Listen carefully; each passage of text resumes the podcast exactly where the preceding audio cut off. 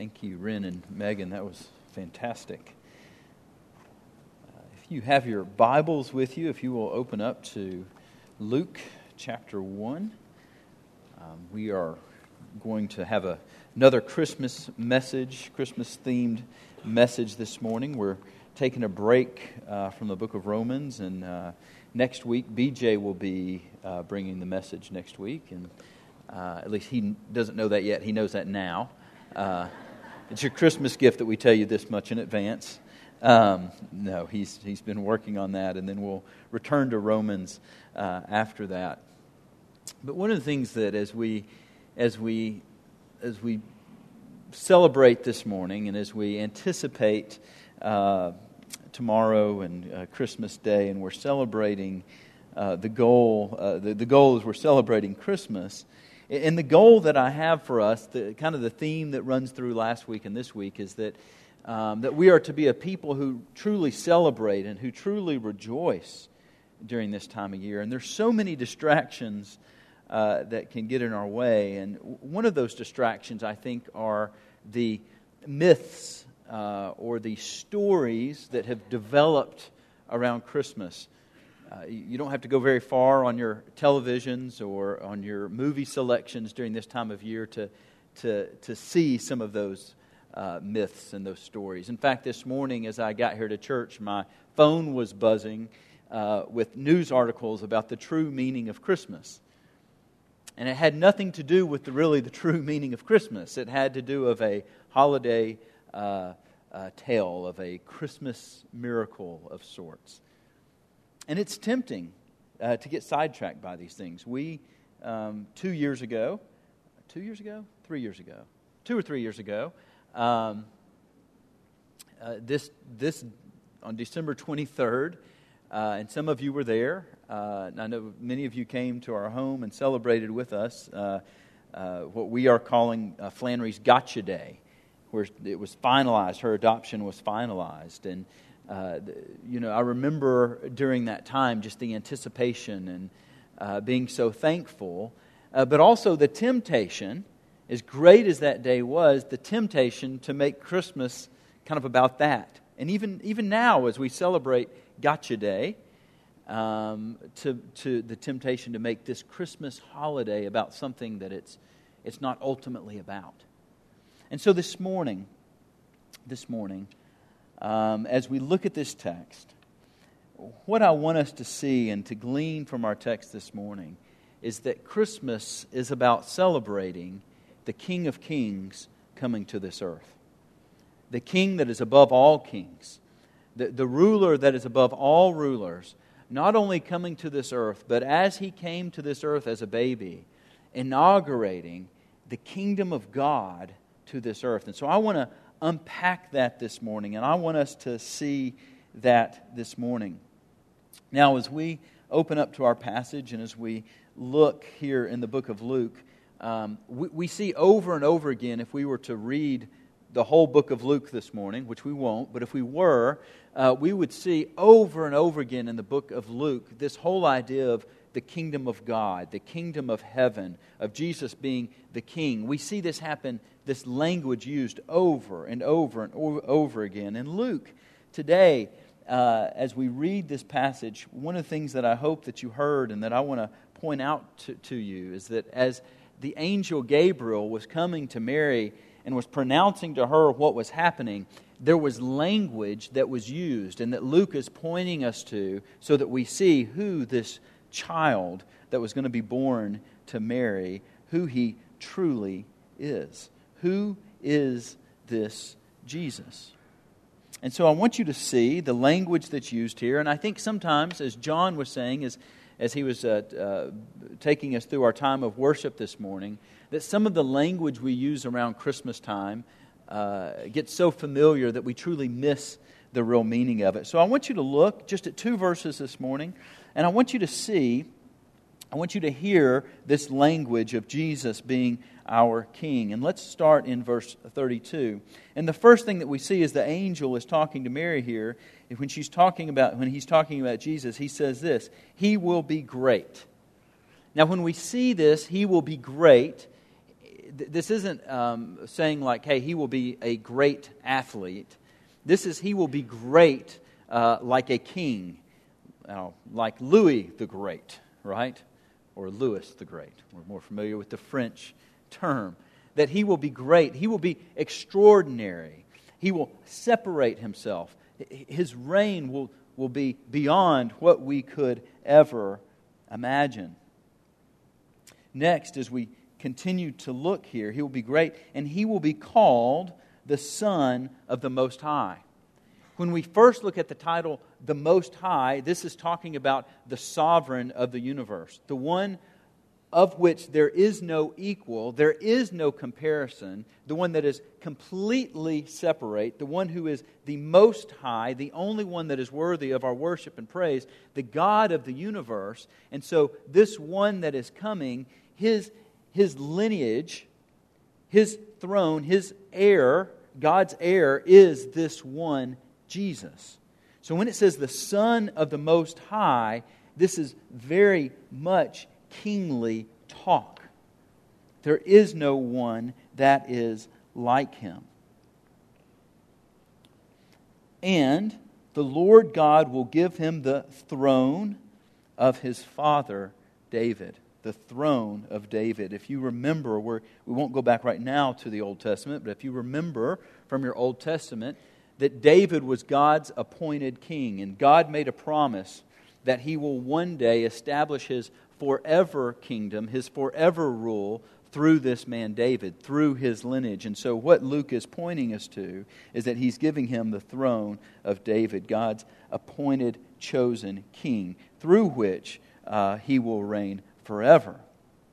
And then, as we trans- transition into verse 33, it says, And he will reign over the house of Jacob forever, and his kingdom will have no end. Now, this word reign and the word kingdom in Greek are from the same root word.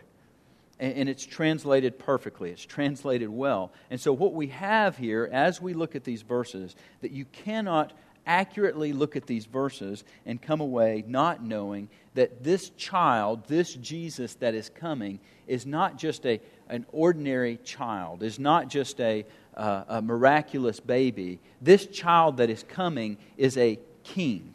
And Luke is pointing us in that direction. I, I want to give you just one other example of this in the book of Matthew. I think, I think Gary preached on this last year uh, about the killing of babies. We had a happy Merry Christmas after that one. No, it was a great message. We joked about that all uh, for several weeks last year. But notice, notice in, in chapter 2 of the book of Matthew, now, after Jesus was born in Bethlehem of Judea in the days of Herod the king, Magi from the east arrived in Jerusalem, saying, Where is he who's been born, King of the Jews? For, he saw, for we saw his star in the east and have come to worship him. And when Herod the king heard this, he was troubled, and all Jerusalem with him. Gathering together all the chief priests and scribes of the people, he inquired of them where the Messiah was to be born. And they said to him, in Bethlehem of Judea, for this is what has been written by the prophet. And you, Bethlehem, land of Judah, are by no means least among the leaders of Judah, for out of you shall come forth a ruler who will shepherd my people Israel. And Herod, shaken to the core, because he understood the title of this baby being the king of the Jews, felt threatened because of because he was the king of the Jews, and we know what happened from there that he had all the children under the age of two killed. So when we see this, when we hear of the Christmas story, when we hear of this baby being born, we hear this language over and over again of this king. Now, I, I want to just take a minute and go back to some of the Old Testament prophecy of the coming of Jesus. I want to start in Isaiah 9, and I want you to listen uh, for this kingly language. For a child will be born to us, a son will be given to us, and the government will rest on his shoulders. And uh, when it says government here, it's not meaning like, the, uh, like our government would rest on his shoulders. The word in Hebrew actually means dominion. Uh, so, so it comes from the word to dominate. And so here, this one that is coming, uh, the dominion, the power will rest on his shoulders, and his name will be called Wonderful Counselor, Mighty God, Eternal Father, Prince of Peace. There will be no end to the increase of his government or the peace on the throne of David and over his kingdom, to establish it and to uphold it with justice and righteousness from then on and forevermore. In Daniel chapter 2, prophecy of the coming of the Messiah, listen to what Daniel says. In the days of those kings, the God of heaven will set up a kingdom which will never be destroyed. And that kingdom will not be left for another people. It will crush and put an end to all these kingdoms, but it will itself endure forever. And then later in Daniel chapter 7, starting in verse 13, he says, I kept looking in the night visions, and behold, with the clouds of heaven, one like the Son of Man was coming. And he came up to the Ancient of Days and was presented before him, and to him was given dominion, glory, and a kingdom. Listen to this language that all peoples, nations, and men of every language might serve him. His dominion is an everlasting dominion which will not pass away, and his kingdom is one which will not be destroyed. And then in verse 27 of this same chapter, then the sovereignty, the dominion, and the greatness of all the kingdoms under the whole earth will be given to the people of the saints of the highest one. His kingdom will be an everlasting kingdom, and all the dominions will serve and obey him. Brother and sister, when we think about the coming of this child Jesus at Christmas, what we are thinking about and what we are looking back at is the coming of a king, the King of kings, the Lord of lords. This Jesus is king. He came from humble beginnings, as we heard about. He had a humble stature, we learn later about. And in fact, what we see right off the bat is that this Jesus, this King of the universe, this this son sent from God, the Most High, was misunderstood. And he was misunderstood by Herod, the king at the time, and the Jews. He was misunderstood because their focus was on the earthly kingdom. Herod and the Jews of the day, their focus was focused upon the troubles in their own life. Herod, Herod was an interesting man. I don't know if you've studied Herod very much.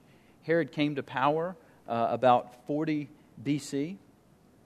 Uh, he came to power in, in, in, the middle of strife in the Roman government. Uh, we, we hear of this sort of thing happening today in countries throughout the world that as there was this schism going on in Rome, Herod kind of really carefully chose sides so that he could be in the party in power. Uh, one of the negative things about doing that is if the other party ever threatens, you've kind of got to go back over to the other side. And so Herod had been com- pretty successful at negotiating his way through this, of picking winners. But Herod was a very anxious man. Herod's kingdom to him felt very fragile. He was always worried about it slipping away from him. In fact, uh, historians uh, say that they feel like that he killed, I think, three of his sons. Very anxious, very unstable, constantly doing whatever he could to try to appease Rome and to appease his subjects enough so that he could stay in power. And so we can see and begin to understand why this man would be so threatened and why this man may not see truly who this Jesus is, because when he hears the title King of the Jews, we see that that for him, that for him drives him insane. So much so that he would slaughter all these babies. Jesus the King was a threat to him, not one to worship. And so you may ask yourself, okay, well, I can kind of understood why Herod missed it. Well, why did the Jews miss it.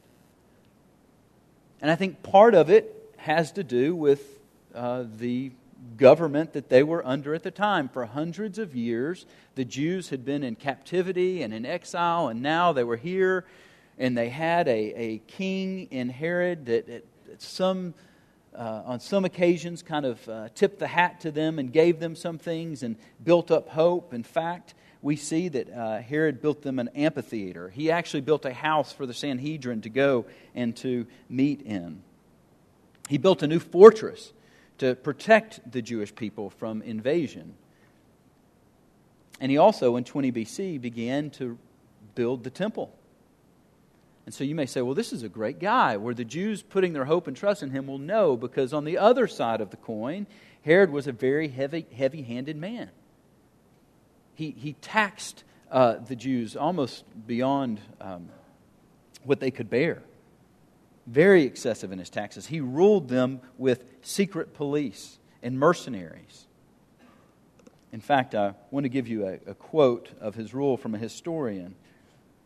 And, and over and over again, if you look at historians, they say things like this about Herod. It was clear to anyone that Herod was not a Jewish, but a Roman king.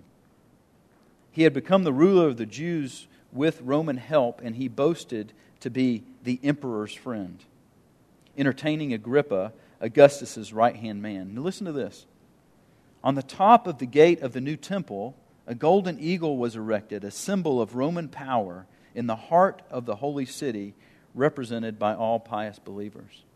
Worse, Augustus ordered and paid the priest of the temple to sacrifice twice a day on behalf of himself, the Roman Senate, and the people.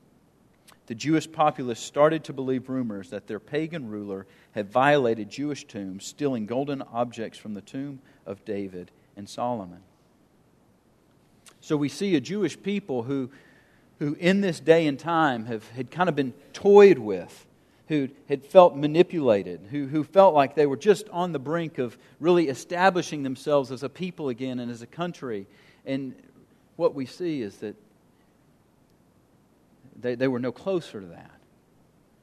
And so when they heard, when they heard that Jesus, Jesus entered the, the scene and that he was the Messiah, Think about what it must have felt like when Jesus uttered words like this My kingdom is what? My kingdom's not of this world.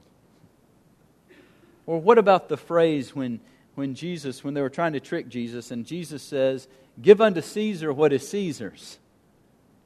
This was not the king that the Jews were looking for. So, who is this Jesus and what is this kingdom?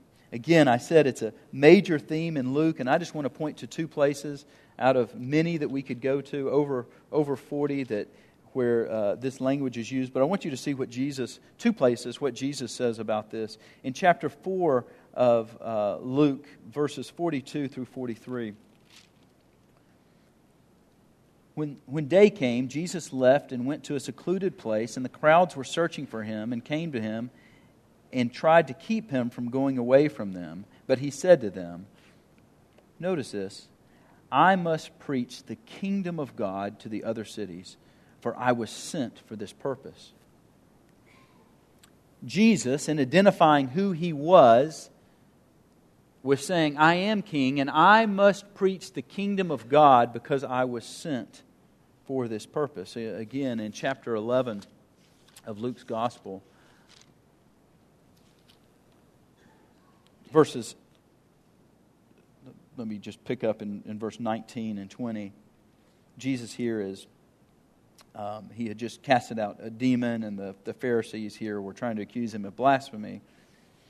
Uh, but look in verse 19 and 20. And if I, by Beelzebul, cast out demons, by whom do your sons cast them out? So they will be your judges. But I cast out demons by the finger of God. Then the kingdom of God has come upon you. What he's telling these Pharisees is, In me, the kingdom of God has come upon you. So, who is this Jesus and what is his kingdom? And the first thing I want to do is look at what this kingdom is.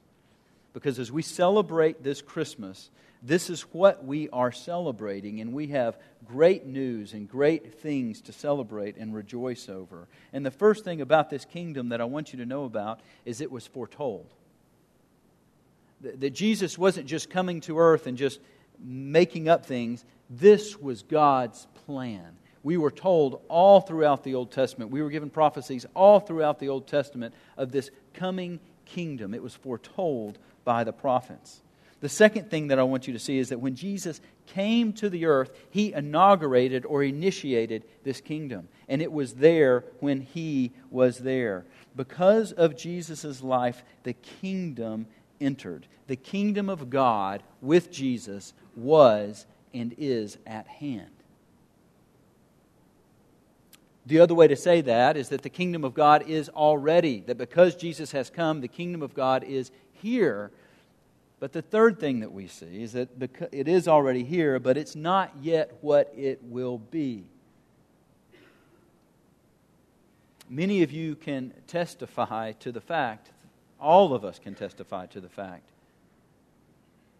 that we do not live in the day and the age that was prophesied by the Old Testament, and we don't live in the day and age that was prophesied in the book of Revelation of the ultimate kingly reign of Jesus. Sin and Satan will one day ultimately be defeated, but that day is not yet today. His kingdom is eternal. Herod and many of the Jews were looking for an earthly kingdom with an earthly king that would solve earthly problems. And what we see Jesus talking over and over again about is that his kingdom is eternal and it has no end and it's not political, it's not socio-economic. Many of you may long for a king that would help us out of the mess we're in right now. But thank the Lord, Jesus and his kingdom is way better than any kingdom that could be established on this earth. And the last thing, the last thing is that his kingdom is universal. Isn't it interesting in the book of Daniel when it was talking about this kingdom that it wasn't although Jesus is the king of the Jews that we see that through this nation through the Jews that all would be blessed. And in the book of Revelation we have that all were worshiping every tongue, every tribe, and every nation. And so we see this kingdom that was inaugurated by Jesus, this promise that has been given, and this promise that will be kept of this kingdom of God has been brought to us in this manger to this mother Mary, brought to our earth. The kingdom of God is at hand. And this has great implications that we'll talk about in a moment. So we talked a little about the kingdom. Now let's talk a little bit about who is this king? He is not the Prince of Peace from Roman dictatorial rule, but he is the Prince of Peace because he gives men and women peace with God.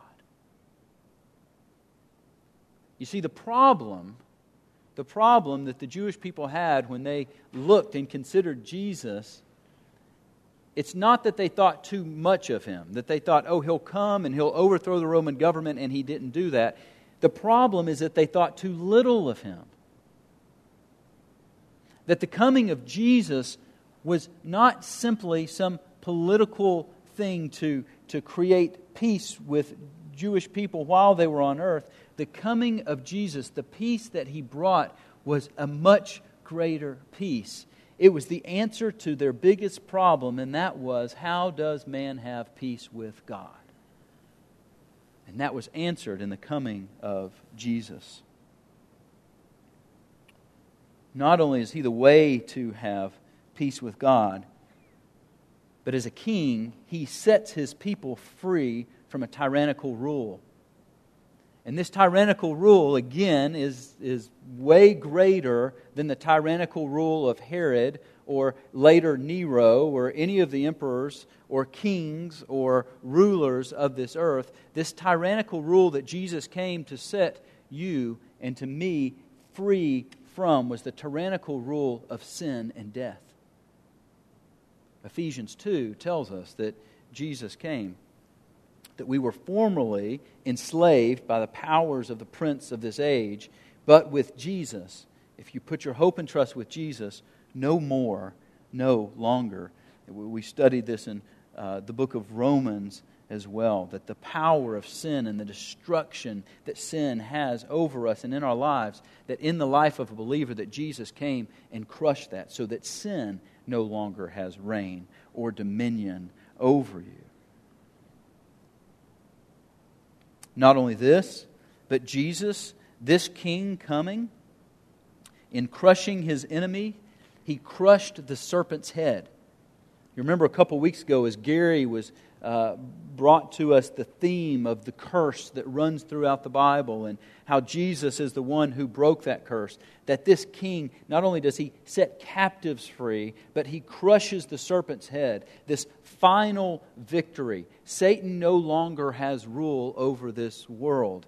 In the coming kingdom, Jesus reigns supreme. Satan is already defeated, he just doesn't ultimately know it yet.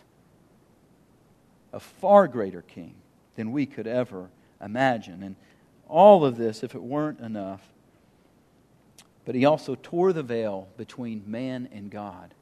So that not only can we one day look forward to a relationship uh, with God where we worship Him forever, but also this king came and he tore down any walls that would separate the powers from the uh, the, the one to be worshiped from the worshipers. He tore that veil into in his coming and in his death so that you and I can have a direct relationship with the God of the universe. That's who this baby is. That's who this king, this one born in this manger, is.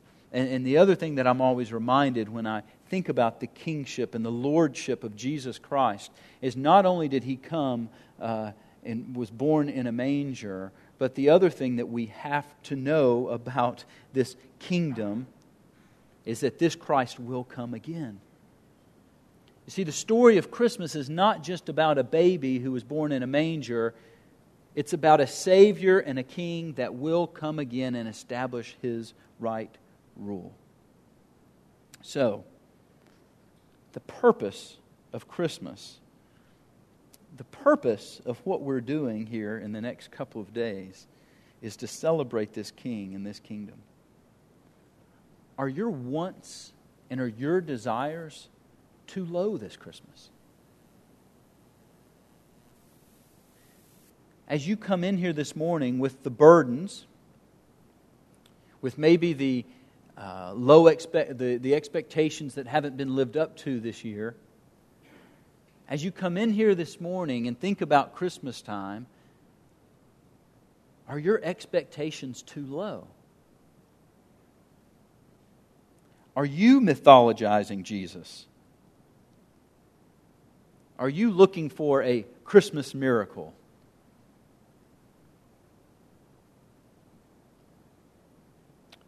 Are you worshiping King Jesus?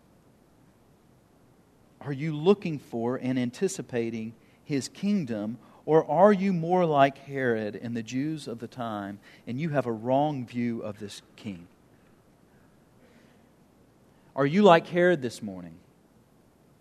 And the notion of Jesus as your king and your Savior threatens you to your very core because you don't want to give up control and power of your little dominion, domain. I used to think when I was young, when I was a teenager, um, one of the things that Satan used in my life to keep me from following the Lord was that following Jesus was a buzzkill, uh, and I wanted control of my life and what I did. And so uh, I don't know if any of you were this weird when you were young, or if any of you teenagers are doing this now, or maybe adults you're doing this now. And, and so my, my whole thought was, looking back, was I wanted to be king. I wanted to have control over what I did. And so Jesus threatened me. the thought that we normally have is that if you follow Jesus, he'll make you go where? Africa, right? Which is not so bad. I'd rather be with Jesus in Africa than, anywhere, than without him anywhere else. But as a youngster, that was the stupid thought pattern. What I didn't realize was that we were created. We were created to be worshipers of this King. And life is only going to make sense Your insecurities are only going to be washed away. Your anxieties are only going to be overcome when you understand what your position is. And, brothers and sisters, when you understand that and you see this king for who he is, you will be amazed that this king loves you, and it'll be amazing to you how much smoother your life will feel because you are put in your right place. Not like Herod, who had to control his environment. This Christmas, are you do you come in here this morning and are you more like the Jewish people of this day who rejected him because Jesus wasn't what they thought he should be? Do we come in here this morning with burdens? Do we come in here this morning with expectations? And the fact that Jesus has not met those expectations like we want him to, does that cause us to throw up our hands and saying, I don't believe this Jesus is the Messiah? I loved what Gary was saying earlier uh, in this dedication of this baby, and uh, I hope it didn't pass unnoticed by you all that he said that God will lovingly, something along these lines, that God will lovingly bring things in his life that will direct his paths in the way that it needs to go. And what we understand by that is that's not always uh, lollipops and gumdrops. That many times that, that's burdens, frustrations, heartaches. And in the midst of some of that, some of you are going through that now. In the midst of some of that, do you see King Jesus as your king who is directing your paths, who is there with you and is ruling over all? And are you longingly looking forward to the coming of the Lord when all things will be set right? Or are we simply belly aching, saying, This Jesus is not doing what he's come here to do? So, when you celebrate Christmas this week, I want you to celebrate the King. And, brothers and sisters, we should be a people who celebrate. We should be a people who celebrate because God has done it. He has sent his Son. He has done it. Not only has he done it, but he will do it again. Because of this, we know that Jesus will come back again, and on that day, all things will be made right. And so, as a Christian, if we view Jesus and his kingship correctly, we should be a people who celebrate. We should be a people who give gifts to one another out of joy because we're celebrating what God has done. We should be a people who eat really good food over the next couple of days and gain 10 to 15 pounds because we're celebrating the goodness of God. This is it's it's in the Old Testament, folks. God set aside certain days and periods of celebration, and we need to be doing that. We need to be looking beyond our current circumstances and to celebrate what God has done. He has sent His Son, the King of Kings. He has taken our sin, He has taken our punishment. And, his, and in His death, He took our place, and He will come again. And what more could you want for Christmas than that? Let's pray. Heavenly Father, God, I pray that we don't miss this Christmas. As we celebrate this Christmas, God, I pray that we don't miss what it is that you have done. God, I pray that our circumstances, our fears, our need to control our own lives, what's going on nationally, what's going on internationally, God, I pray that that doesn't stop us from seeing the greatest reality in the world that you sent your son Jesus, the King of Kings, the one who will reign sovereignly and graciously and lovingly over us to this earth in a manger, who will one day come back again. And in that day, Satan will be ultimately defeated, and your kingdom will be established, and we will live together with you forever, worshiping you for eternity. God, we have much reason to celebrate. God, I do pray that you would fill our hearts with cheer. God, I pray that we would look to you and that our hearts would overflow with joy. And that we would sing and speak of that joy. And that we would celebrate with one another with good food, with great conversation, knowing and anticipating and being thankful for all you have done and you will do. God, all of this is only possible through your Son Jesus, in whose name we pray. Amen.